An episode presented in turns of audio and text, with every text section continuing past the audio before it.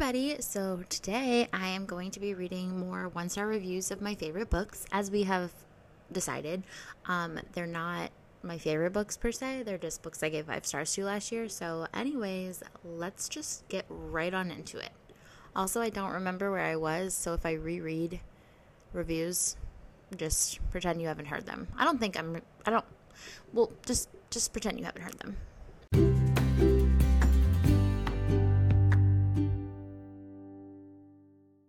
First book is The Maidens by Alex Michaelides. 2% gave it one star. Ashley, a frolic through fiction, writes I felt more tension between me and a ringing phone. It really took the thrill out of thriller and just left me with, er. Sarah writes, Are you fucking kidding me? I love people that just write like something like that, where it's like so vague, so just like in disbelief. Boston writes 1.5 stars. The first half was intriguing, but the second half quickly descended into a mess of obvious red herrings, a plot twist that makes no sense, and a main character who suddenly loses all her brain cells. Not to mention a reference to the author's other book, which would have been fine if it had any relevance to the plot whatsoever, but it didn't. I do agree. Um, I thought it was fun that they threw in that little like nugget of the silent patient, but also it had nothing to do with the book, so it doesn't really make sense. I think it's just a way for him to tie his books together, but it, it wasn't necessary. Beth Bliss and Books writes, I have a lot of feelings on this book, but this is a prime example of a male author writing from a female perspective and utterly and completely missing the mark. While this was a fast read and kept me relatively engaged, there are so many parts of the plot that I take issue with. Leanne writes, This must be one of the worst books I've ever read. The writing is stilted and unemotional, the characters are unlikable, and the plot itself is incredibly over the top and unbelievable. It's almost like the author intentionally tried to write a bad book. Soul writes, I hated this book as expected, lol. If you think you're going to hate this book but pick it up anyway because you're curious about what is so polarizing about it in the end, don't. And if you do anyway, just don't spend your money on it because it ain't worth a single dollar. One star, worst book I've read all year. Maya writes, "Can thrillers come up with something else other than villainizing sexual abuse vi- the sexual abuse victims? Aren't you tired of writing the same evil contrived shit all the time? Such a waste of money, time and money. LM- LMAO, what the fuck?" Helena writes, "Nope." It's not even nope, it's NOP. Megan writes, without even thinking of the other nine, I'd say this easily fits in my top 10 worst books ever. Once really hard to be a deep and profound mystery in the same vein as The Secret History, but no. Characters are totally flat, chapters are insanely short, I guess to make it feel more fast paced, but it just feels like a very early outline of a book rather than an actual book with meat. No details or nuance, just bam, bam, bam. It's actually way, way too fast paced because you never because you need to understand the characters and situation when getting involved in a mystery. The motivation and big reveal make zero sense, and the title, The Maidens, mostly side characters and window dressing and not even believable as characters. It seems to think it's pretentious and smart because it's also set at a university. It mentions mytholo- mythology and literature some, but it doesn't do this in any substantial, meaningful way. If it wasn't clear enough, do not recommend. So they're comparing it to The Secret History by Donna Tartt, which I haven't read, but I actually have been hearing a lot of things about recently, and I know it was like a big phenomenon a while back, so I want to read that. Katie Parker writes, Seriously, don't waste your time. At the end, he says he wrote this during quarantine lockdown. I think he should have just gotten into trashy reality TV like the rest of us did. Ashley Lewis writes, Maybe my expectations for this novel were too high. I really liked The Silent Patient and was really looking forward to getting that heavy on the psychology feel to a thriller, but dang, this was not it. There was no real tension here. Nothing made me fear for my life the way fear for the life of the main character, even when she's being followed by someone. I didn't really think anything of it. There were too many creepy guys, and the author tried to use as distractions to who the real murderer was, so it ended up feeling like he was trying hard to make us look in those directions. I feel like everything that was really explored in the early parts of the book were tossed out the window with the ending. It did not feel well tied together at all. Honestly, the more I sit and think about this, the more annoyed I get, so I'm changing it to a one star because I literally have nothing good to say. Also, Mariana was an idiot. Her poor parents were screwed up from the beginning having such a moron for a therapist. Okay, I'm done for now. Um, I feel like I'm in the minority. I feel like people like the silent patient or they like the maidens, but they don't like both. Um, I feel like most people don't like the maidens, and that's just what it is. But I liked both of them. Fuad writes, "Let me let my completion of this book serve as a testament to the depth of my patience and tolerance." Ash writes, I'm sorry, folks, but this wasn't for me. The beginning was quite slow, and just when things started to get interesting, the author would begin info dumping, which ruined the pacing. And the t- plot twist felt random and out of nowhere. I do not enjoy when characters do a complete 360 without foreshadowing. The plot twist was just not good. I apologize to everyone who felt otherwise, but I can't see it. What I did enjoy, the Greek inspired mystery and dark academia vibes. Robin writes, What the actual fuck? Richard writes, I swear if he puts one more obvious red herring in this book, I might have set it on fire. Myth writes, I'm having a hard time believing the same author wrote The Silent Patient and whatever hot mess this was. Ra writes, Ra writes, This was so messy and so contrived. Sorry to this man. But really, can we please stop trying to rewrite the secret history or marketing books based on the tropes of the secret history? MoveOn.org, you will never be done at heart. Taylor Monson writes, Me not enjoying this viral BookTok book. Is it me? Am I the drama? I don't think I'm the drama. Maybe I am. Am I the villain? I don't think I'm the villain. Listen to the audio and straight up did not have a good time. This comes in stark contrast to The Silent Patient, which is one of my all time favorite thrillers. Maybe it was overhyped by BookTok. Probably. Maybe we all put too much pressure on a second release from this author, but this just didn't give what it needed to give. Flat, boring, one dimensional, a billion plot holes. What happened to the original plot of the movie? In conclusion, wasn't sure about you, but I'm leaning toward gone. How many TikTok sounds can I fit in one review? I was literally about to say, how many TikTok sounds can they put? And they it for me. Bailey Bryant writes, like if a kid, like if the kid who won't shut up in your intro to psych, intro to English literature, and intro to Greek mythology class wrote a book. Celeste writes, Well, that ending completely ruined this book for me. What was the fucking point of writing a thriller if by the end you're going to write the most outlandish and left field plot twist you can pull out of your ass undermining the direction of your narrative was going in. What was literally the point? And Alex Michaelides was trying to do the Walmart version of Secret History will forever be funny to me. Like he actually thought he could copy and paste and think he was being creative and sly. Nah, also this man cannot write female characters even if his life depended on it. What a fucking disappointment. So lots of Secret History comparison there. The next book is We Are Never Meeting in Real Life by Samantha Irby. 2% give it one star. I fucking love Samantha Irby. I think she's hilarious, and I think that these reviews, if they're bad, it's because they just don't like her humor. Stacy writes, This just didn't work for me. Something about her humor, like I said, just doesn't hit for some reason. Hannah Johnson writes, I don't usually write reviews, but I want to forewarn anyone who wants to read this book. I decided to read this because the cat on the cover grabbed my attention and because it was a bestseller. I did not find this book funny at all. I could not re- relate to the author. I felt like she came off a bit condescending. Many of her stories either made me cringe or feel pity for her life, but definitely not laugh. I also felt like the poop fart stories were overkill throughout the book without eliciting a giggle. After about two essays, I wanted to quit reading, but I rarely quit reading a book and I hoped it would get better. I'd recommend skipping this one unless you're already familiar with the author and the, her brand of humor. Mary Mendoza writes Jenny Lawson's endorsement should have tipped me off to expect the worst. What we have here, ladies and gentlemen, is an enraged black lady who had a lousy childhood and has grappled with severe depression, isolation, racism, and obesity all her life. It's the perfect setup for humor. Not Mrs. Irby is so Miss Irby's book is so raunchy. I learned more about lesbian sex that I never wanted to know. Vitrolic and mean spirited, it gave me nightmares. And although Miss Irby sprinkles a few kernels of wit and wisdom throughout this dirge, I must say, without equivocation, I'm so happy we are never meeting in real life.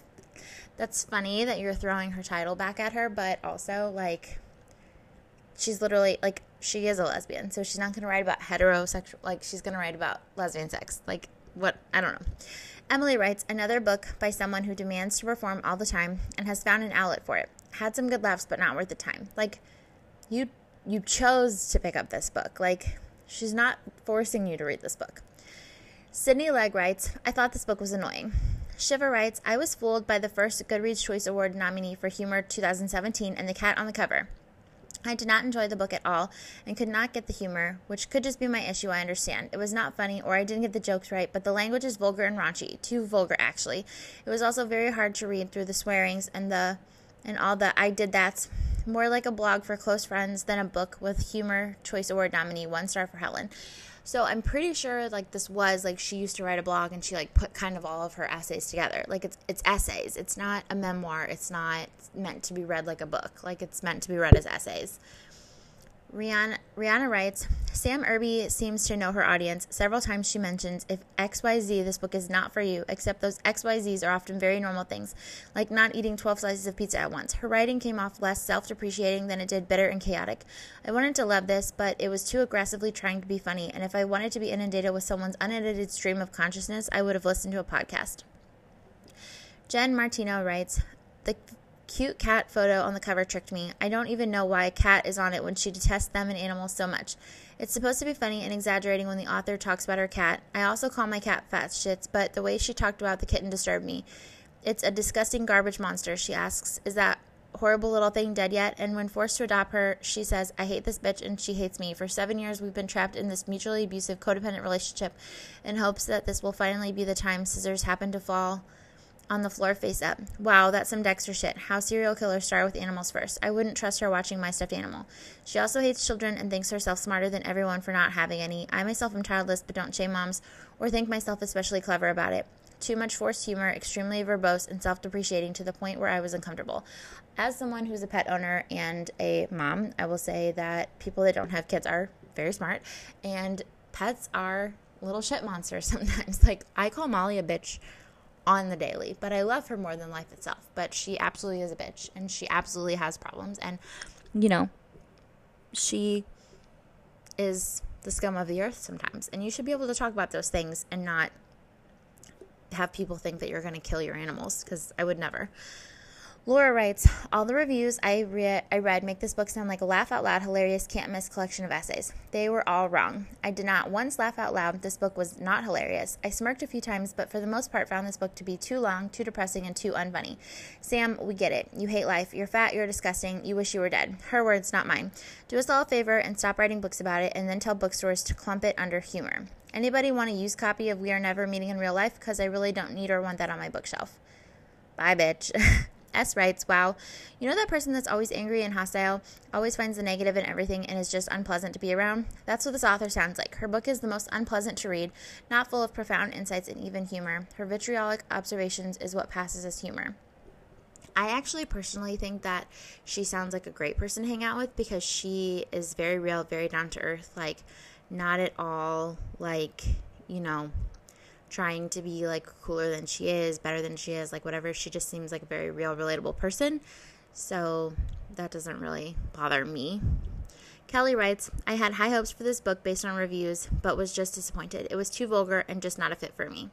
Nikki writes, TMI, gross, vulgar, Irby's just not my kind of person. Alex Anderson writes, This series of essays simply wasn't funny to me. I couldn't connect with the author at all. She has a very negative and pessimistic view of life and spends her essay criticizing or otherwise complaining, which got on my nerves. It seems like she has many friends and a loving wife, so I don't know if she's only nasty in her writing or if it carries into real life. She also made a point to say how she doesn't want to learn basic things like personal finance, nor does she wish to accomplish daily tasks like grocery shopping. She referenced her Peapod delivery man many times. I personally find that beyond annoying. If she spent half as much time, half as much energy accomplishing normal daily tasks as she did complaining, I think she would find more inner peace.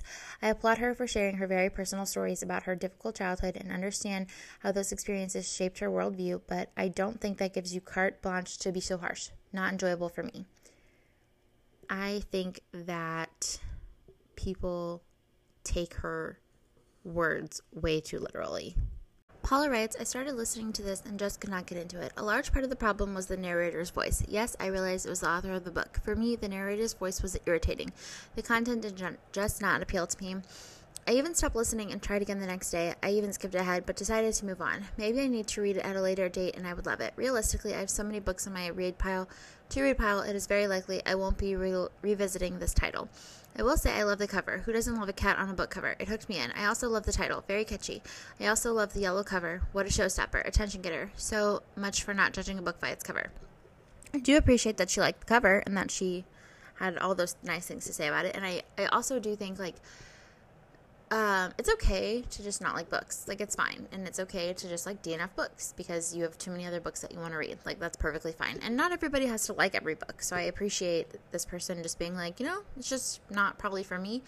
Um, and obviously, like if you just don't like a narrator's voice, like that definitely affects the reading situation. Like I, if the narrator has an accent, typically like a British accent, I can't I can't do it because I listen so quickly and I just don't comprehend British accents as quickly. So I do understand that like sometimes that kind of stuff just is a hang up.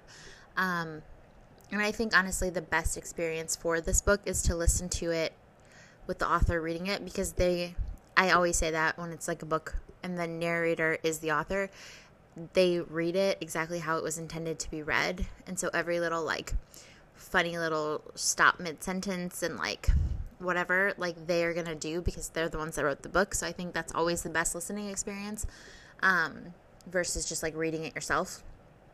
But I understand if you don't like the author's voice. Dwayne something writes there is nothing amusing nor hilarious about Samantha Irby's We Are Never Meeting in Real Life. This collection of essays is one of the worst books that I have ever read. She is crass, rude, and vulgar. There is not one thing I can say anything good about. If I could give it zero stars, I would. I just cannot recommend this book. So basically, people don't like how vulgar she is. They don't like how she like is so pessimistic and things like that. But like again, I think that's what makes it funny is that she's so like this is fucking lame. Like, I just hate this. Like, I don't know. I think it's like refreshing for someone not to be like eternal sunshine, but maybe that's because that's how I am. So maybe I think it's refreshing to hear an opinion that's like the complete opposite. The next book is Girls with Sharp Sticks by Suzanne Young. 1% gave it one star. Miss McFall writes, garbage. And the fact that there are more of these books, how did this even get published? I am also mad that she waits until the end to hit some really interesting questions. What does it mean to be human, to have a soul? Arg. Jackie writes, just wasn't a huge fan. Adeline writes, I'm so mad at this book. It had so much potential to be amazing. Instead, it sent the feminist movement back 30 years. Okay, maybe that's an exaggeration. The main problem I have was with the main character. She's basically a complete airhead. She is a pretty bad role model and never fails to bat her eyelashes and gracefully collapse, which seems to totally counter totally counterintuitive for a book that is supposed to be about girls taking control of their oppressors. The romantic undertone was so unnecessary and aggravating as well. I wanted to tell the author that it is more than possible to write a book about a teenage girl without a romantic element. The pretense of girls being perfect little robots was also so exaggerated, as if the world wasn't sexist enough. I knew what the author was trying to do, and I'm glad she tried, but she failed. Doomsdire writes, a tired dystopian Stepford Wives that offers nothing new to the table, that's already brimming with the same uninspired ideas, that doesn't challenge anything many novels already did before it with a better taste. Without a shred of subtlety, it beats you over the head with its point so hard you'll die from a concussion. Amy writes, very interesting concept with some really good twists, though predictable. It's definitely a hard read at times as well. It's not good though. There's also somehow sweet sequels. I read the synopsis for the next one, and yeah, I'm not interested. Would have had a better would have been better as a standalone. I do kind of agree with that. I think it would have been a good standalone, and I had no idea it was a series until I finished. Um, and I still haven't read it, even though I gave it five stars. So, you know. Michelle writes negative 10 stars. This is one of the worst books I've ever read. Not only is the author completely inept, she is prof- not profound by any means. I was going to really pick this book apart in my review, but I decided that it has already robbed me of my valuable time reading this swill. To think the to think this garbage is actually a series to what audience? Nine year olds? Garbage. Utter, complete garbage.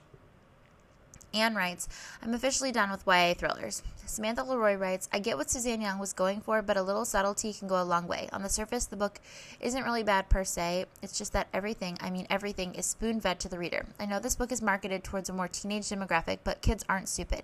Trust your readers to get to the point. You don't have to lay it on so thick.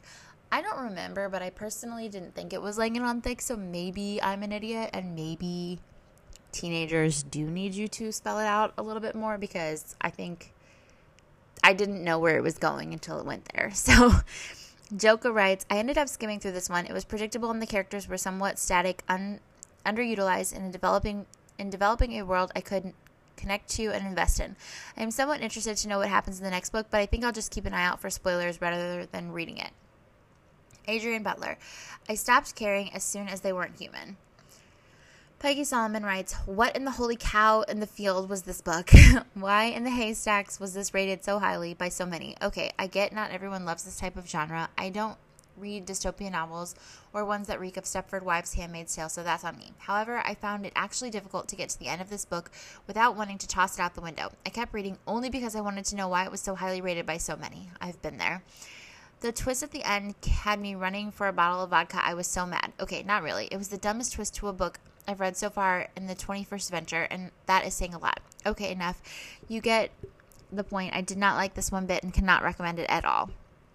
Lily Lou writes, intriguing plot ruined by unrelatable leads and white feminism. As a young adult female, I should be the target demographic for this book, but I found myself reading it as fast as possible to finish the story. I didn't really care about the girls, and what's with the cursing and sexual language? I hate books that try to be edgy. okay. Lisa writes, Look, I didn't hate it, but it was also comically bad. It was like baby's first most boring version of feminism. Even for YA, it was ridiculously simple and there was no tension. It was entertaining for a very nostalgic 2012 dystopian YA kind of way, though. I need to stop reading things just because they're being built as like Westworld. Genevieve writes, infuriating. Literally every second I was reading this book, I wanted to throw it across the room. Fatima writes, I wish I read something else. This was highly predictable and so many things felt forced. Diana writes, Pardon my French, but this book is the most disturbing shit I've read in a long time, and not in a good, high quality thriller or horror way. In a what kind of sicko writes this way? I trekked across town to return this the day I decided to stop reading it because I did not want it in my house anymore. And not in the oh hee hee, that was a scary read way, but in a that book was horrible and disturbing for no reason, and I don't want it in my sight way.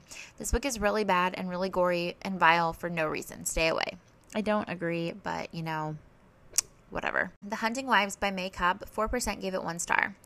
Chessie Lauren White writes, This book was a page turner, but I hated every character so much. If you want to read a book with a bunch of horrible people getting wasted, cheating on their spouses, and driving while intoxicated, this book is for you. Also, I should mention that this book had four year old women sleeping with high school boys with no conversation about why it was wrong. Y writes, what the hell are these reviews raving about? The characters sucked, the storyline sucked. I mean, unless you're into the whole adult women having relations with underage boys thing. Why was that even part of the plot? Which I'm sure some deranged people are. I'm, it's me. I'm deranged. The writing wasn't even as great as some people praise it to be. While I tend to go on about some books more than telling more telling than showing. This one showed, but excessively so. It almost seemed like I was reading a script with the details of the scene and background spelled out. The writing was the first thing to annoy me. The countless number of times someone parked something or themselves in a corner or by the table, or when inanimate odd items or body parts did something or felt something, or one of my favorites, when Sophie dissolved back into the house. I'm really annoyed at all at this book and at myself for needing to finish it in order to write this review. Brianna Summers writes, zero stars. I do not do I don't do statutory rape with such a flippant manner, regardless of gender. This book has 40 year old women seducing high school boys without addressing any of its inappropriateness. Plus, the main characters are unlikable disaster. My last book had unlikable characters, but at least it was well written and the sex was consensual. Also, note to the author, Tallahassee, Florida was not on the beach. It should have been my first clue that this was trash. Monica Crazy for Books writes pretty cover, trashy content. Grown up women acting more immature than high school girls, screwing 18 year old boys. What the fuck? A husband with no self esteem or personality. The first half read like a trashy soap opera, the second half as a low budget TV movie. The thriller part comes halfway through, and the killer reveal is so far fetched, I was laughing at how ridiculous this book is. I didn't find one cent I didn't spend one cent on the ebook. I pity those who spent their money and were disappointed, and I can't understand those four and five star ratings I've been seeing around. The only reason I didn't DNF is because the pace was so fast with short chapters, though my mind wasn't focusing much on what I was reading. Melanie writes, like watching a train wreck in slow motion, the drab storyline and unlikable characters make me wonder why this even made it to this month's Book of the Month lineup. Xana writes, Worst thing I have ever read in my life, apart from my course books, of course. Don't understand the hype at all, seriously. They say this is a mystery thriller novel, main reason I got it in the first place, but in reality, it's just a trashy gossip novel with rich but bored housewives and their unsatisfied desires, infidelity, affairs with teenagers, alcohol, and consuming alcohol. Seriously, I felt the need to cleanse my liver after reading how much these ladies drink. No real mystery or thriller whatsoever. Seriously, guys, if it's on your TBR, I suggest you remove it and read something else. One angry star. It's funny because I do kind of understand the alcohol thing. Like, they drink a lot in this book, and it does kind of leave you with the feeling like you've been drinking because of how much they drink and how, like, hungover she is. Faith Hurst Belinsky writes, It never got any better. I kept thinking of ways that it could have redeemed itself in the end. It did not. It was like Real Housewives fanfic. If you're a horrible, almost 40 year old people acting like middle schoolers and on roofies, this is your book. Abby Carr writes, I hated this book. The story was ridiculous and the characters were infuriating. If I could give it no stars, then I would. Lauren Reed Rover writes, Shout out to all of my Booksta buddies who hyped up this book, not specifying whether it was a good hype or bad hype.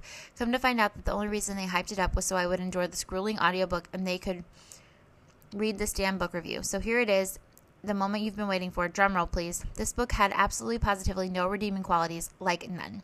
Silver lining, thank you, Libby app, for saving me the $28 I would have never gotten a refund on. I loaned the audiobook in Hallelujah because it also saved me a possible breakup with Dr. Wallace for what would have been the result of an argument over a hole in the wall for me angrily chucking the book at said wall. And hey, book of the month, you should be downright ashamed of yourselves for selecting this book earlier this year.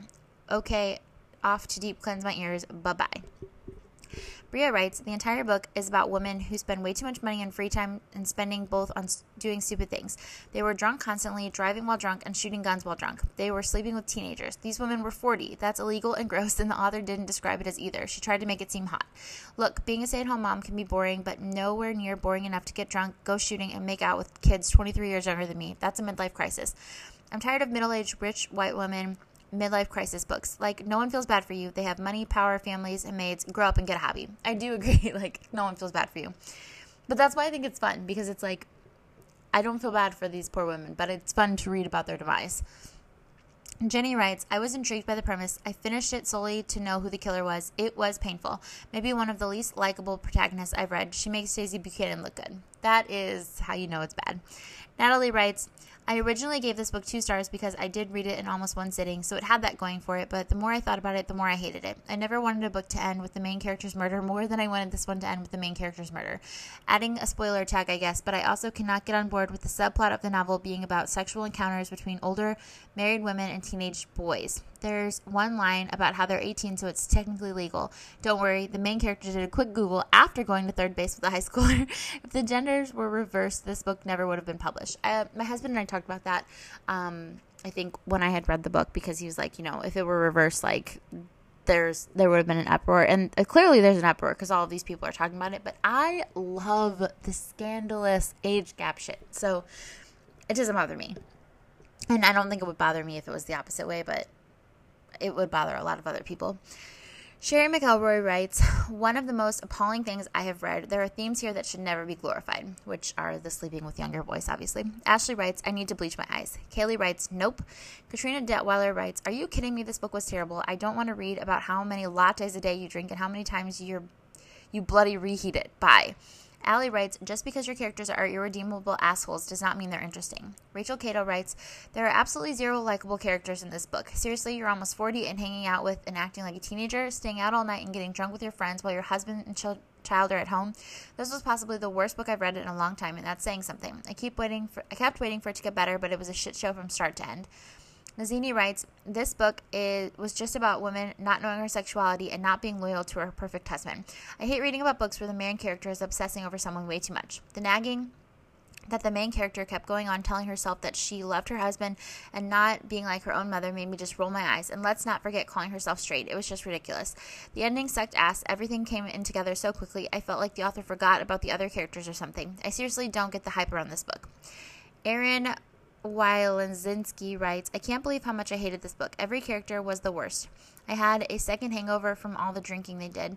I felt gross reading the goings on between some of the characters. Ugh. Next is Heartstopper by Alice Oseman. 0% gave it one star, as they should. Hannah writes, Nick and Charlie are written by a female author almost purely for the female gaze. This isn't a book I would feel to connect with. I would feel I feel would connect with living, breathing, male identifying people. The art style is inconsistent at best, ugly at worst, and some of the facial expressions are downright horrifying. Imagine Jeff the Killer smile and you're getting close.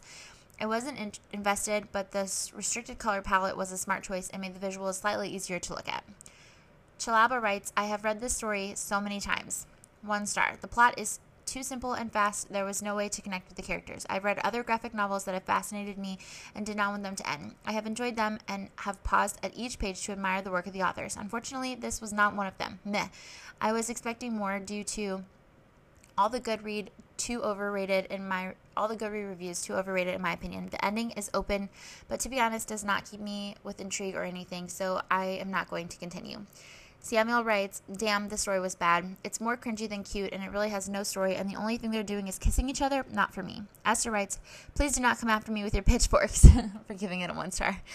Abel writes, Meh. I don't particularly like Alice Oseman books, but I have to admit that she has good writing, so why did she decide to do a graphic novel? The drawings are mediocre and not really consistent in quality. I also thought the characters were plain and one dimensional. All the reviews for this are saying that it's really cute, but I had. It had but I had felt more secondhand embarrassment than cuteness while reading. In conclusion, no for me at all. Yo Mama writes, bruh. X writes, "Fine if you want pure fluff, I guess, but there's literally no plot to this. All of the books of all the books and stories about MLM that are actually written by MLM, this is getting a Netflix show. I'm salty as fuck." Um, I do think that it's just cute. Like, there's really not a whole lot of plot. Um, but I think that's fine in a graphic novel because that's why it's not a book, in my opinion. But I don't know. Lily Naomi writes, This was not my cup of tea. The story went fast. I couldn't make a connection with any of the characters. It was also a typical take on being gay since it isn't simple it isn't as simple and basic as this one. Also, low key felt like it was written by a person that fetishized being gay. Um, I I don't know Alice Oseman's like sexual orientation or anything like that, but um, she wrote Loveless, which was about being asexual and aromantic, and I think that she has like the whole gambit of characters in all of her writings. Like she always has straight characters, gay characters, lesbian characters, um, transgender. Like she always has like such a variety. So I think that um, she's definitely not like fetishizing something. I think that she is just very inclusive in her writing. Um, and I don't feel like it was typical. Um, also, was I gonna say? I was gonna say something. Oh, it's simple and basic as this one. I don't think it's simple and basic because it's literally this boy, like Nick. Nick yeah, Nick is like into girls. Like he's not gay, but then he's like dealing with like the fact that he has feelings for a guy. Like that's not simple or basic. Daisy writes, I read this in like 30 minutes. The book had zero plot. Like, how is it so overhyped? I also read it quickly, and I think that's the other thing with a graphic novel is that you read them quickly. Angela Yin writes, bland, predictable, and so concerned with correctness. Also, dullest text combos. That's a weird thing to be angry about.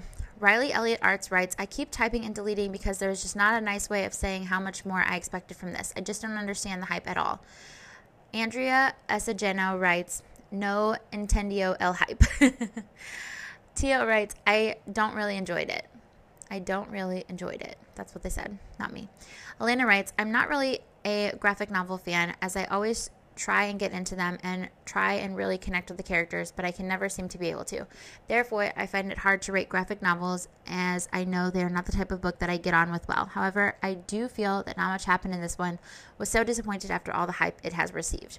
Donna writes, quickest book I've ever read. Personally, I didn't enjoy it. I felt a bit it felt a bit too juvenile, but maybe I'm too old.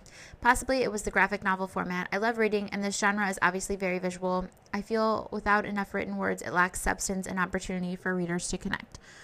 This is a situation where it makes me reconsider when I write a one-star review or a two-star review or whatever and it's not like my typical medium, but I feel like I do always say that and so I appreciate them at least saying that.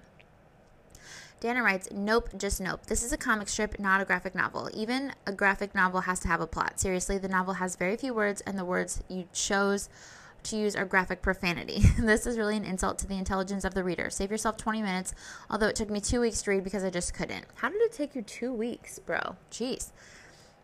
Hiyo Jenny writes, I'm sorry, I'm obviously not the target reader for this, so one word, gross. Excuse me? This might be cuter if they're not gay. Either Nick or Charlie has a girl. Nonetheless, the storyline will still be plain if one of them is a girl. The art is clean and cutesy, but nothing extraordinary. So this is just somebody that doesn't like gay gay people. So cool for you. Kara Silvers writes, either I'm dead inside or this book was boring and cliche. You decide. Spoiler, both answers are correct. Chloe writes, overrated. Zor Zor writes, this was too cringy for me. But like, what was cringy? I don't understand. The next book is Malibu Rising by Taylor Jenkins Reid. 1% give it one star. Catherine writes, I'm quoting Chef Gordon Ramsay, where a home cook disappoints him and really disappoints him. This isn't a pizza, this is a mistake. It, this is an Italian tragedy. Jonathan writes, Breaking news rich people suck. Let's make it short and painless because I don't care about this book and I want it out of my life. This was so boring. The combination of present timeline and background story did nothing for me. I was hoping the actual party would be better, but somehow it was even worse. Even the big fire was anticlimactic.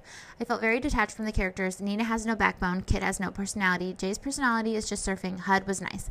There were chapters about other random people that just made no sense to me. Why would I care about whether Alfonso and Vicky are going to fuck? I don't even know who they are. The only good thing was the part where they yelled at Mick. So I do agree.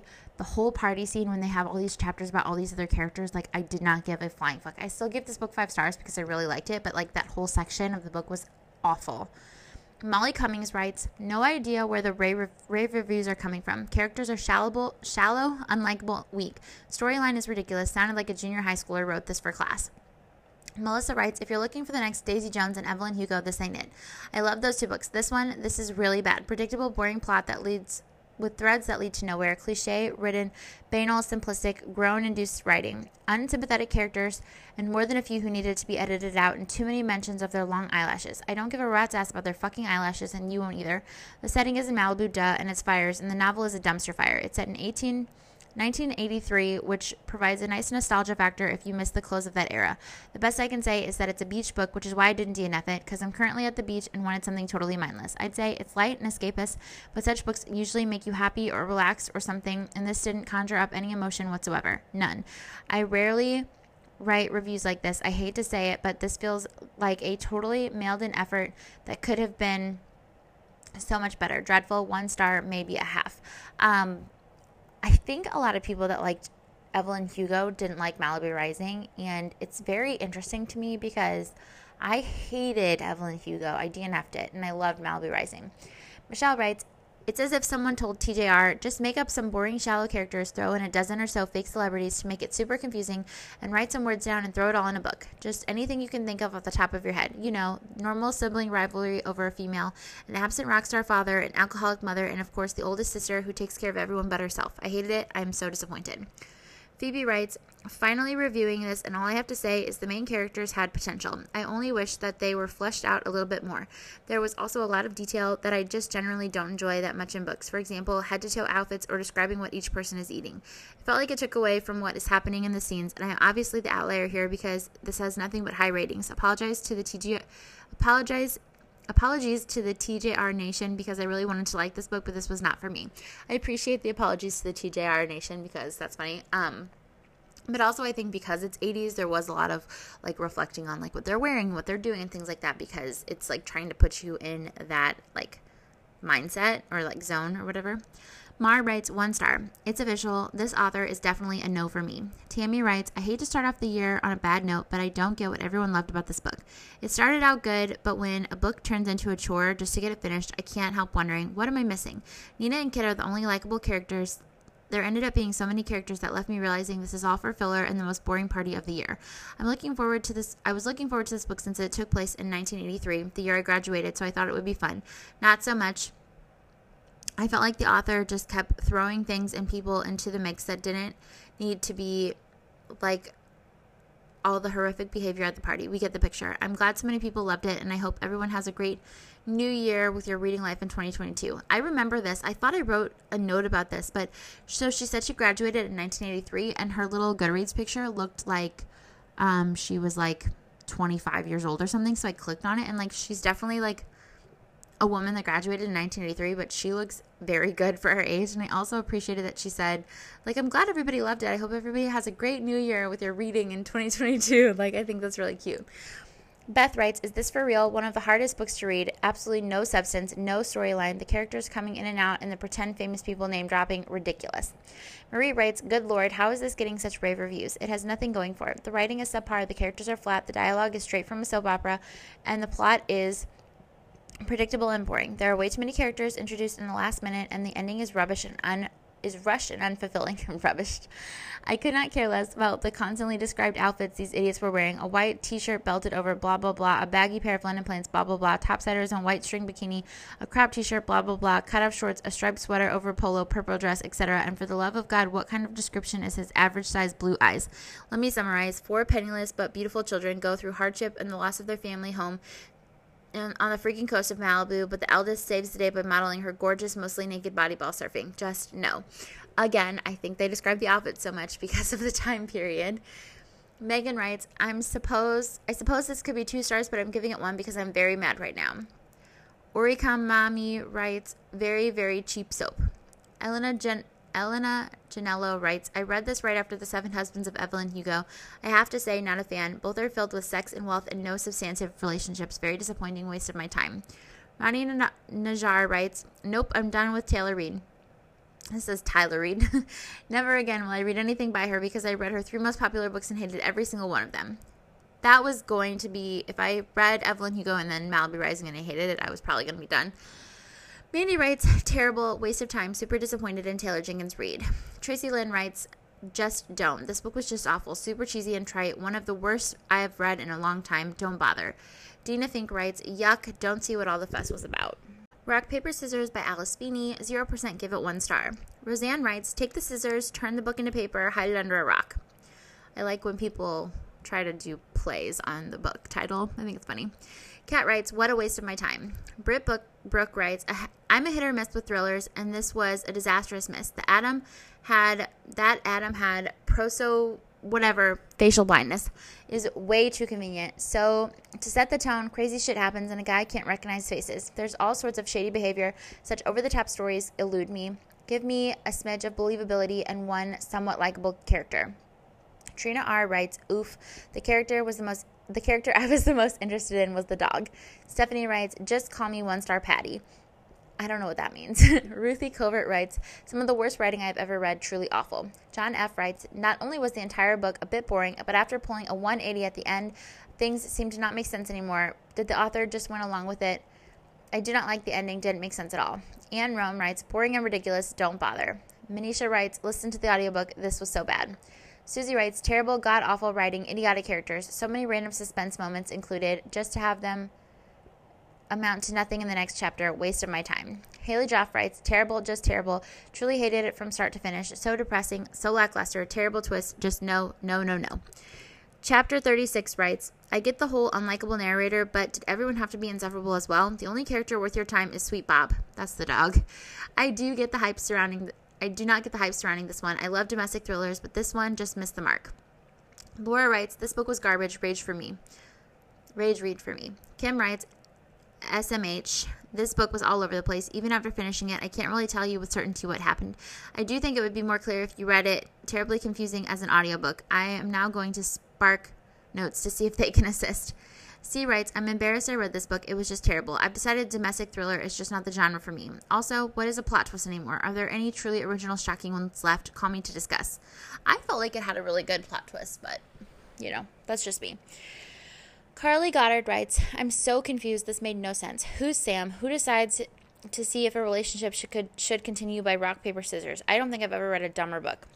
Lavetta Gibson writes, and by I'm finished, I mean I'm finished. I hated every word, every page of this book, but I kept reading. I usually quit a book if I hate it, but there were so many five star reviews that I kept reading. I am 20 pages from the end, and I hate it so much that I refuse to finish it. I hate it. I really feel much better now that I've let that out. Anne writes, Why? Ugh, what a tremendous waste of time. The twist felt forced and the characters are so unlikable. I only cared about the dog. The writing will not be studied in any literature class in the future. I'm really confused by why this book gets so many glowing reviews, but I'm glad they liked it. This was a dumpster for sure. CD writes, Thanks, I hated it. I do appreciate that everyone gave the dog high reviews. The Ex Hex by Erin Sterling, one star, 1% give it one star. Matthew writes, so boring. Never mix witchcraft and vodka, but mixing vodka with this book was necessary. Again, I just, I really like when the book, like, they use the book to write the review. I think that's very clever. I'm not that clever. Rachel writes, unpopular opinion alert. I hated every single second of this book. Things that didn't work for me. Rhys and Vivi had no chemistry. The magic system had no explanation. The explanation for the curse was predictable. The way to end the curse was also predictable. The writing was plain. Overall, this seemed more like a fantasy book with little romance. Don't get me wrong, there's steamy scenes, but they weren't inherently romantic. Either of these characters could have died and I'd have felt nothing. There was no character development and the plot was underdeveloped. So it's marketed, I think, as a romance, but it does feel more fantasy. And I think that's why I liked it because I don't prefer romance, but I did like the fantasy and like the romance being a subplot. That worked for me. Emma writes, Good lord, this was boring. I'm sorry, I expected a fun and light Halloweeny witch read, and I guess it could have been, but it was too shallow. Plot, characters, world building, magic system wise. And there's just no tension or chemistry between the main characters at all, which meant that not even the promised spicy scenes could liven things up because I didn't care enough to ship the ship. to ship the ship. And so their sex scenes just felt awkward and ugh. I don't even know. I believe I actually said ew out loud more than once because ew. No, I'm not a prude. The, se- the scenes were just, well, awkward in a very unsexy way. Katie Garand writes, This was cringeworthy. I was expecting it to be a little cheesy because it was romantic, but honestly, I've read YA that was better. The writing was very juvenile to me and didn't get any spooky vibes at all. Everything was lacking. I wish I hadn't wasted my time reading this. Alicia writes, Not a good book. It was so overrated and not worth your time. It felt like reading a book written by a 13 year old, but with some spicy scenes. Overall, it was a bad book, not my speed at all, and should not have the hype surrounding it. Definitely don't recommend. Taylor Smith writes, cringy as fuck. It's almost as if R.L. Stine and E.L. James collaborated to make this. Tift writes, humans can't smell. I don't know what that means. Katie writes, This was terrible. A ton of sex and not even a lot of magic. A stupid story, and the narrator was obnoxious. Don't waste your time. P.S. I usually really try to give books the benefit of the doubt, but I just couldn't hear. I like that she had to include the P.S. Natasha Bell writes, The author described this book as hocus pocus, but they fuck. The first line is, Vodka and witchcraft do not go well together. I will tell you this. Me and this book do not go well together. I read it simply because of Halloween vibes, but the characters and the plot were so fucking weak, even the fucking even the fucking parts. Hannah Cox writes, I don't know how many hours I spent reading this, but there are a few precious hours of my life I will never get back. Meggles writes, Tell me why the most mildly interesting parts of this book were crammed into the last 50 pages. For me, Erin Sterling's Witchy Romance was a classic case of solid premise, poor execution. It had all the potential to be a great lovers to enemies book back to lovers story, but it was really one note and bland instead. Even the humor was lackluster. I think the main issue here was that I didn't feel like I knew enough about either Vivi or Rhys to truly care about them. I think even if the plot remained the same, and it definitely had its own problems, pacing, what's that? The story wouldn't have been much more fulfilling if I fell head over heels for them in their relationship. But alas, this was not the case. Big letdown for me because I heard such great things about this after its release last year. Amina writes, I'm still trying to process how I finished this or why. Going after someone you were pining for at 19, no amount of hexes can make that worthy. Awkward encounters and even more boring conversation. I picked this up because it kept showing me every it kept showing up everywhere. It didn't give me Halloween or fall vibe. It was plain bad. I think it's very atmospheric and very Halloween and fall vibes, but that's just me. Aurora writes, I think I went in with the expectation set a little too high. It's what I was it that's what I get for picking up a book thanks to IG posts. But this had a promising start. The synopsis is kind of intriguing. It's a quick read, but I struggled with it. I was bored. It's like an episode of Sabrina the Teenage Witch stretched out with some steamy scenes just put there so it can pass for an adult contemporary. What's wrong with that? I don't understand. It's a bit juvenile. Characters lack depth, lack depth, lack depth. The plot is just way too simple and not enough world building. Ugh. And where is this magical chemistry that had this woman hung up on a man for nine years? That the nine years thing was definitely a, a, a thing. Sarah writes, What in the actual 30 going on 13 did I just read? I demand a refund for my time and brain cells. Julie Ann writes, Unfortunately and regrettably, chuggy. Oof. Natalie writes, This was an abomination of a book, and I only finished it because I have a commitment to finishing all books, no matter how I feel about their literary tra- trajectory. This book did not, couldn't have been more cliche and unoriginal. A con combination of poorly done erotica and trite supernatural ideas, I rolled my eyes at every page. The characters immediately dated themselves with their pop culture references and lack of build up and a real plot climax was disappointing. The writing was clumsy and awkward and better suited to stay as fan fiction than actual published work. Don Nichols writes, Ugh, the premise sounded so good and the story could have been amazing, except it wasn't. I was so bored and annoyed reading this book. Maybe it's because the F bomb was one third of the word count. Okay, I'm exaggerating, but it was a bit extreme. I consider myself an easy to please reader and give a lot of four and five star reviews. Unfortunately, this was a one star read for me. P.S. I'm a Halloween baby and a huge Hocus Pocus fan. I'm honestly confused by the reviews that compare it to Hocus Pocus. The only thing they have in common is being stories with with witches. So, two things. One, I do agree. I don't think it was like Hocus Pocus at all. I think it was like practical magic, and I think that people are dumb. And Erin Sterling comparing it to Hocus Pocus is weird because it doesn't have anything to do with Hocus Pocus. It's very practical magic, not Hocus Pocus. Um, two, I, I I hate people that say like, oh well, I always give really good reviews, but this is just not the case. Like, I normally give really really good reviews. Like, I normally never complain, but it's like, no. Jacqueline writes, was fun to read for Halloween ambiance, but the story was not very enthralling and the witchy aspects just seemed lazy to be honest. The romance was cute but not exciting. The Therapist by B.A. Paris, 1% give it one star. Laura writes, no, just no. I can't believe this is her fifth novel, which I didn't know that. I need to read more B.A. Paris books because I like this. She should never be allowed near a word processor again. I usually don't finish books I would give one star rating to, but this actually started with a bang and I genuinely thought I would love it. And then it kept going downhill like a rolling stone gathering steam, finally becoming a runaway boulder, destroying its rating as it rolled. Where do I start? Flat cardboard characters with no depth, depth, multiple characters who behave and speak in ways that just never ever would. Who cares what the characters are wearing in a thriller? Constant de- descriptions of their clothes, their hair, I don't care. Love stories that beg believability, catty gossip friendships. The audios are well done if you can stomach the book. I couldn't, but I did force myself to finish. I won't make that mistake again. On to something better. So I think that this is a domestic thriller, and I think that it's important that you know what the characters are wearing, especially like the women in the community, because that kind of has something to do with like the plot. But okay. Matt writes The only thing worse than actively disliking a thriller is being bored to tears by one. Chris writes, I think I'm done with B.A. Paris. Her first book was amazing, but the rest have gone steadily downhill. The main character in this one is an absolute imbecile and overly dramatic. The secondary characters are flat, the plot is boring, and the twist wasn't really much of one at all. Connie writes, Definitely the last book by Paris that I will read. Each book she writes is worse than the one before. I said that after reading The Dilemma, but this time I really mean it. Bob writes, Jesus, that was rough. I had high hopes for this. I thought it was a sophisticated thriller, and yet it was just many, many women going shopping, out to lunch, round for drinks, spying on each other's husbands, and the characters don't even get me started on them. Eve said to Tamsin, who said to Lorna, who said to Tim, who said to Leo, who said to Alice, who said to, I'm going to have to start making names up now. There was nothing to distinguish between them all, and the murder was just so damned obvious. I mean, you don't have to be completely puzzled by a thriller. I was just scanning the lines in the last 20 pages to get over. If that's harsh, try reading it. Alex writes, I'm sorry, but this was just bad and repetitive. Lorna Thompson writes, unbelievably bad. The most repetitive and boring story with a detestable main character. Alice has the same inane conversations and the mind numbing, boring neighbors over and over, and unbelievably is invited to come and stay at mine but everyone she comes across, by everyone she comes across. Alice is nothing but a nosy neighbor with a connection to anyone but Nina, and off she goes on a neurotic and utterly bizarre mission to solve Nina's murder. The woman is beyond idiotic and more moronic book I have not read. Mary writes, The best part of listening to this book was that I heard it when it was done. I thought I would tear my hair out if I heard the narrator say perfect or lovely one more time. There was nothing perfect nor lovely about this book. It was a crazy plot about a crazy shallow about crazy shallow uninteresting people. I was atta- attracted by the title since I'm a therapist. Don't judge a book by its title. Yeah, because that's a little bit um, not really what was happening. Rachel writes, Well, this just wasn't good, lol. Caitlin writes, So boring. Nothing happens until the last 10%, and that's boring too. I'm giving up on BA Paris. One hit wonder with behind closed doors.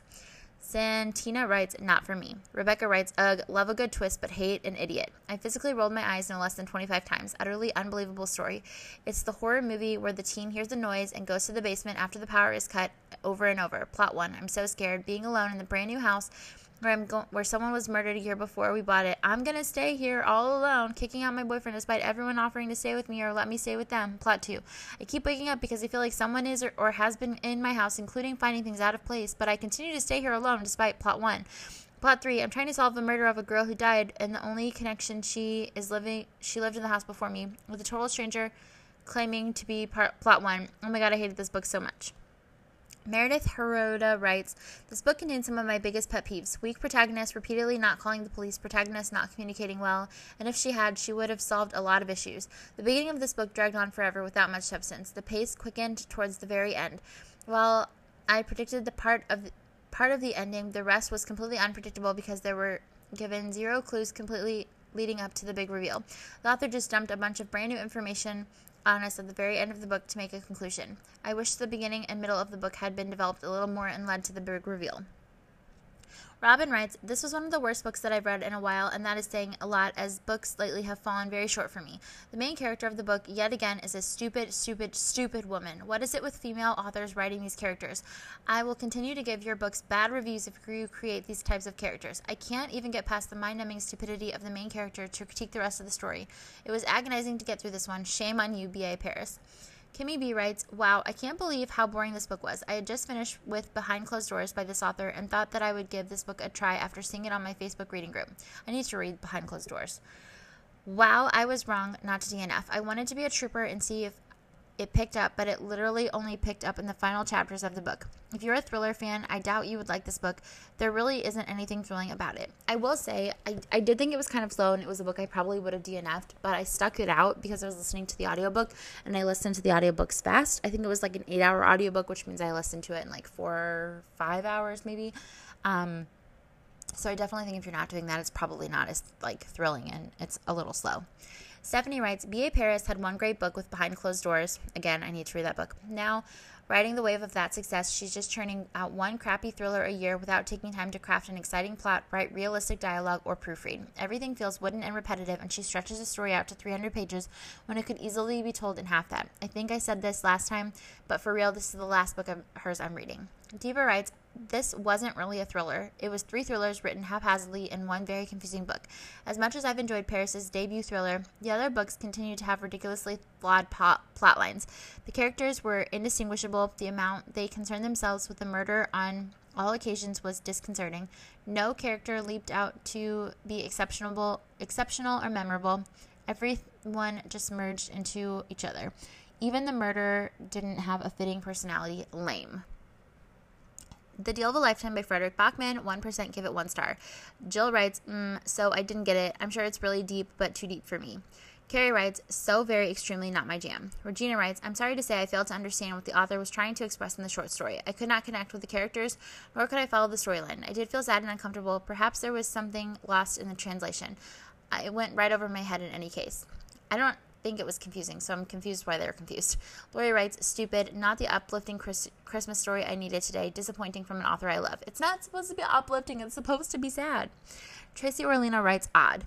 Sarah writes, I just thought this was odd. As a Beartown lover, I expected more. I'm not sure if I didn't quite get it or if I just felt like I needed more, but it didn't work for me. It's also a novella, it's not a full book, so.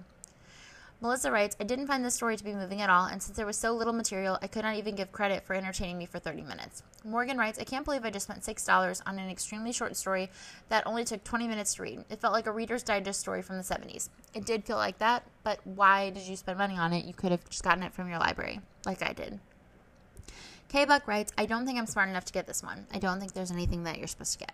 Jan writes, Thank goodness this was short. Ariel Jensen writes, Like listening to a sad person tell you everything they don't like about their life and you not knowing how to respond when they finished. I do get that one. Melissa Gonzalez writes, This was a bit of a weird story for me. PJ writes, A bit dark for me.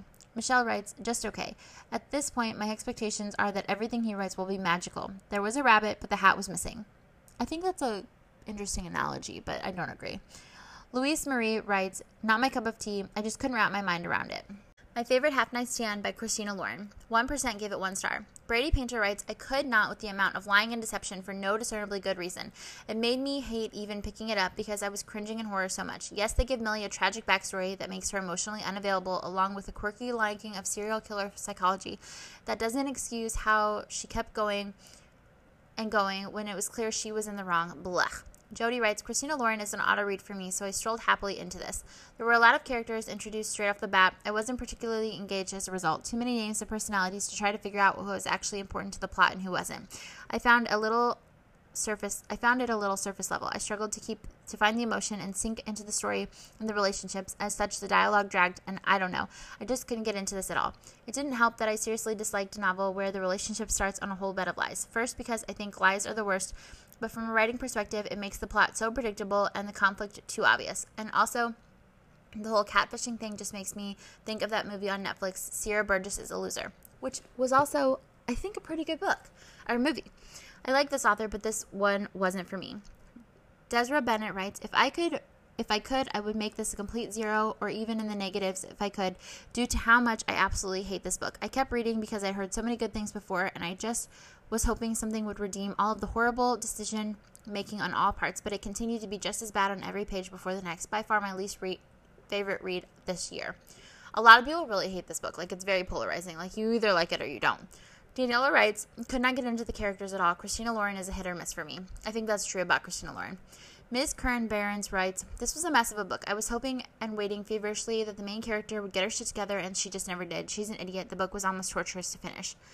Lady Arwen writes, Nope, I did not like this one. There was no point in most of the friends in this book. Alex, Chris, Reed was boring, but all right. Millie sucked. She had no morals and emotional constipation. She is the only character that changes over the course of the book, but she doesn't really redeem herself for catfishing her best friend, friends with benefits. Yep, this was a weird one. Millie is the only one that's supposed to grow because she's the main character, but okay. Athena N. Chaudhry writes, I picked this one up because Unhoneymooners was so good, but this was not for me. Main character is a pick me girl, and I don't like that. Also, six months into my pleasure reading journey, and I realized I don't actually like reading about the fictional lives of academics. Oops. Reese writes, Millie is drunk 85% of the time in this book. Why? She is so unlikable, and she and Reed have a seriously unhealthy relationship. And I pretty much alternated between cringing and rolling my eyes through this book. Kelsey writes, First off, let me say that catfishing is inexcusable and not okay. Phew, I'm going on a rant here, but I was so excited to read this after reading Josh and Hazel's Guide to Not Dating, and because it said this was perfect for those who love She's the Man. This is not the same as She's the Man. This is offensive to my favorite movie to even compare it. The main character is such an awful human being. I wish Reed left her high and dry. I hate Millie so much. She is selfish and can't stand emotion and I can't stand emotionally blocked people. So maybe it triggered me, I don't know, but I do not recommend it. Chris and Reed were the only good, good parts of the book. I'm going to take a break from their books for a while because I'm that disappointed. I do think um, Christina Lauren is the type of author that you can't read their books back to back to back because if you like one, you might not like the other, and then it's like very polarizing. Um, also, I don't know if I would compare it to She's the Man or not. I get that it has like similar kind of qualities. Um, but also, if you don't like the fact that you can't stand emotionally black people, like it's a little small minded of you because not everyone can handle their emotions. So be nice. Jessica writes, It is so bad. I want to give you a zero, but that's not possible, so I give you a one. But seriously, this is a zero for me. The worst romance I've ever read. This was so awful. Millie is so horrible. She's not a good person. Their romance is based on lies and deceptions. How is it romantic to catfish your best friend? It's a no. I'm embarrassed to tell people who I see read this book. It's completely wasted my time. Please don't waste yours. Sari Pickerings writes, Ugh, unlikable characters and really messed up premise, and we didn't even get to the event with Obama. So, did the author just forget about the event and set the entire plot in motion? And a re- repetition of the sentiment I've just never been able to get along with other women. If you actually want a good book about the complexity of dating in the contemporary word, world, read Sally, P- Sally Rooney's Normal People. So, I do agree with that book recommendation. Normal People is fantastic. I do think people hate that book though. So, the fact that you liked that one and not this one is funny. Also, I was kind of sad we didn't get the Obama event because that was like she said, like the whole premise of the book or like the whole like fueling of the plot. Amy Jordan writes, I thought it was pretty dumb, but I don't like romantic comedies, and that's basically what this book was. So it probably wouldn't be bad for someone who enjoys romantic comedies, just not my thing. It was a quick read, though. I appreciate people who are self aware, but why'd you read it? Why are you rating it? Vanessa Bow writes, Why do I continue to read this stuff knowing very well that I will hate it? Tanja writes, both characters do unpardonable things. Read aloud private, intimate messages to a common friend. She dates him online under a fake name and uses uses for this information she knows from their friendship in real. He sleeps with her while dating some other as he thinks women online on pretty serious level. This writing is terrible. Even writes long personal message to this online woman minutes after sex with the main character. Skipping Christmas by John Grisham, 3% gave it one star. Zachary writes an absolute horror show of a book. The two worst people in the entire world decide not to celebrate Christmas for a year, and their Nazi suburban beehive neighbors treat them like they're hosting a donkey show in the front window. There isn't a single character in this book who passes the basic test of decency. The couple lie to their daughter and treat her like a non person. The husband is a hateful a hole. The wife is shallow and defeated. The neighborhood men are bullies. The neighborhood women are backbiting henhouse. Despite the faint glimmer of kindness in the last chapter, the book is contempt is a contemplatable look at contempt contem- is a contemptible book about contemptible people. Merry Christmas, shitheads. Farin writes, I was not much impressed by this book. I should have read the reviews more closely because lots of people seem to feel the same and worse. The story was weak, the characters are unlikable, and there was really very little humor. For me, it all fell apart right from the basic premise that the Kranks were really doing something unusual in going on a holiday over Christmas. Really, millions of people do it every year, including me some years, and the neighbors were just awful. I suppose it was intended to be funny, but it barely raised a smile. Apologies to readers who liked it, but obviously it was not my cup of tea. So, what people don't understand is it's literally just like making fun of like the whole Christmas, like, like, um, what what am I trying to say? Like the the fact that it's such a commercialized holiday and now like that's what it's making fun of. It's not people don't well people might actually act like this, but it's it's a very dramatized situation. Marika Gillis writes, A long time ago, I used to read John Grisham, a lot of John Grisham. I was definitely a fan of the courtroom drama written in his words, so I thought this book might be safe and also easy choice for a book club. Not so. Unfortunately, this book was surprisingly terrible. It was so bad that it might just be the standard by which to judge all other terrible books. Underdeveloped, shallow characters, pointless di- diatribe, a complete lack of conviction, and a splash of random racism combined to make this book a book you should probably avoid. And what's worse, the more I think about this book, the more I hate it. Um, so the racism I I I it, it is a little like the the whole daughter's boyfriend thing is a little like not great, but this book is a little bit old, I think. I don't remember when this book came out, but um it's definitely not great. Um but it is what it is. Um Critterby writes, I don't often hate books, but every once in a while a book comes along that, well, this is it. I loathe this book, cannot recommend it at all. I don't even want to spend any more time thinking about it. Amelia Busher writes, Did the Grinch write this? this book is also racist and fat phobic on top of being boring and lifeless. I don't think it's fat phobic. I think that when you go on vacation, you want to look your best, and so they're trying to lose weight. Like they they want to lose weight, they want to look great, like they want like he also goes to get like a spray tan, like that like they're not they're not like, oh my God, you're fat and like whatever. It's like, no, like they want to look nice because they're going to be on a beach. That's a normal thing. I don't think that's being fat phobic. Um, also, the Grinch is probably a good, you know, whatever, because they're just pointing out the problems with Christmas. And I, you know, I don't disagree. Philippa writes, if I think long and hard about this book, I can see what might have been the author's goal for writing it. However, its execution was completely wrong. In my opinion, the main character was a hyperbolic Grinch, a hateful middle aged man who's got nothing better to do than voice his awful opinions about Christmas, supermarkets, and people in general. I do believe that his reformation, that his re- reformation in the end was nice end to the story, but it not but it not wasn't good enough for me to really feel the change in him. In fact, the reader sees that he hasn't reformed at all since he ends the story thinking about doing it all again next Christmas. I really can't see the point of the story if there was supposed to ruin the Christmas spirit. Well, then his goal was superbly achieved. The last one is People Like Her by Ellery Lloyd. 3% of people gave this one star. Rebecca writes, I don't even know if there was ever a time when I gave a book one star. This was painfully hard to get through. The premise was interesting enough influencer who has a family and something goes wrong, but the problem is it was just boring, not the least bit plausible, and just a waste of my time. I am shocked it was a book of the month club. Gabri Girl writes, Oh, that's kind of, well, never mind. never mind. Um, not a book to read on your maternity leave. Ugh, I'm sick and upset. I wish I never started it, but I feel like I need to finish to get a resolution. I will say I read this pregnant, and I do kind of agree. It's like definitely not a book that you should read while pregnant or having a baby or whatever. Caitlin H. writes, I found all the characters to be extremely unlikable, and honestly, the ending was extremely disturbing for me. And this is coming from someone who loves true crime and thrillers. It was just weird. I mean, I think I understand, like, the content is a little troubling, but that's like kind of the point. Like, not everything is just about adults killing adults and stuff like that. Claire writes, Ugh, I pushed myself to want to like this book, but I just couldn't. It dragged on and was so slow, gave so many details about her instamom life, and I don't ever want to hear that phrase again. The only interesting part was the epilogue. Brielle Bell Airham writes, This was everything I hate in a thriller. What do you hate in a thriller? I need to know specifics. Hannah writes, This was not it. I was intrigued by the premise of this book when I first started it. I actually was really enjoying it. Unfortunately, this is one of those thrillers that is only truly thrilling for the last 40 pages, and even then it was underwhelming. This book could have been so, so good, but the plot needed to be rethought out for sure. It felt like there were a million plot holes, but a lot of random twists that didn't do anything for me. I really did not enjoy this one the way that I was hoping to. So, I'm not someone that typically is like, this is marketed as a thriller, but it's not thrilling, and blah, blah, blah. And like, the genre mislabeling sort of thing. I like I do kind of agree that like it's not thrilling until the end. It's kind of more like um a contemporary or something like that. Like it's just like about her Instamom life and like whatever.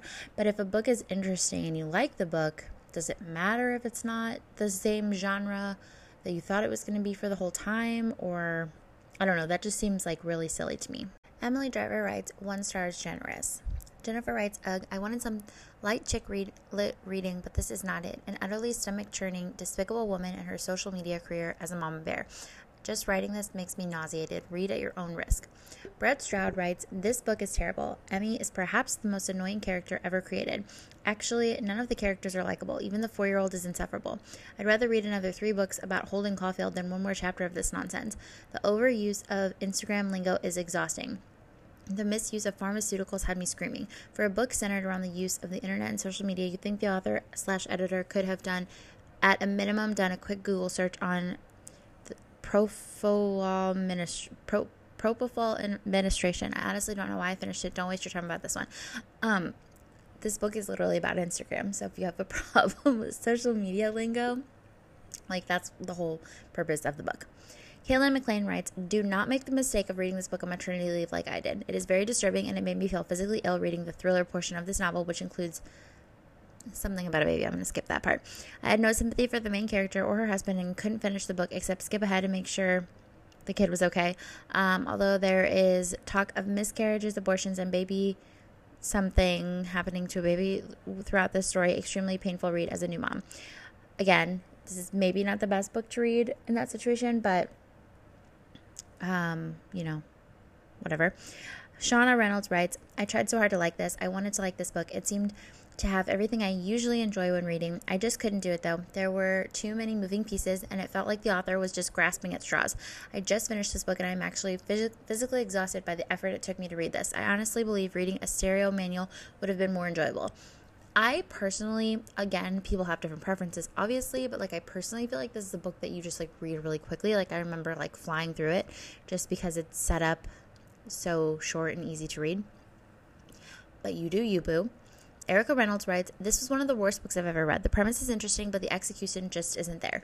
Every character in this book is annoying, unrelatable, and unlikable. Very little action happens for the first 200 pages, and by that point, the book is almost finished. The ending isn't plausible, there's just no suspense, and the buildup wasn't worth it. I can't believe this had any positive reviews. So, I do, I, I think I remember being like, oh my god, um, like, I absolutely love this book and I remember I'm trying to think of there there's another book that the author wrote or is there um let me see Ellery Oh, yes. Okay. I read The Club by Ellery Lloyd this year and it was just it was like fine. It was like a fine time. And this one I think was also fine now that I think about it. I think I give I mean I I, I gave it 5 stars, but you know, it was it was just like a good time in the moment and then like easy to forget later on, but still good.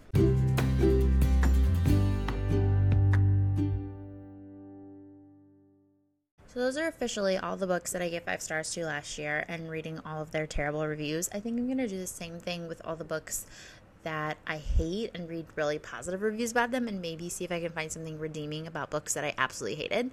Um, it's going to be difficult to sift through. I, th- I feel like I feel like there's always reviews that you can tell are like very much like, you know, a friend of the author or like they received free books so they're like writing a review because like they um you know, appreciate that they got a book and like things like that. Like I think you can definitely tell like there's some reviews that just seem too syrupy sweet and you're just like, really?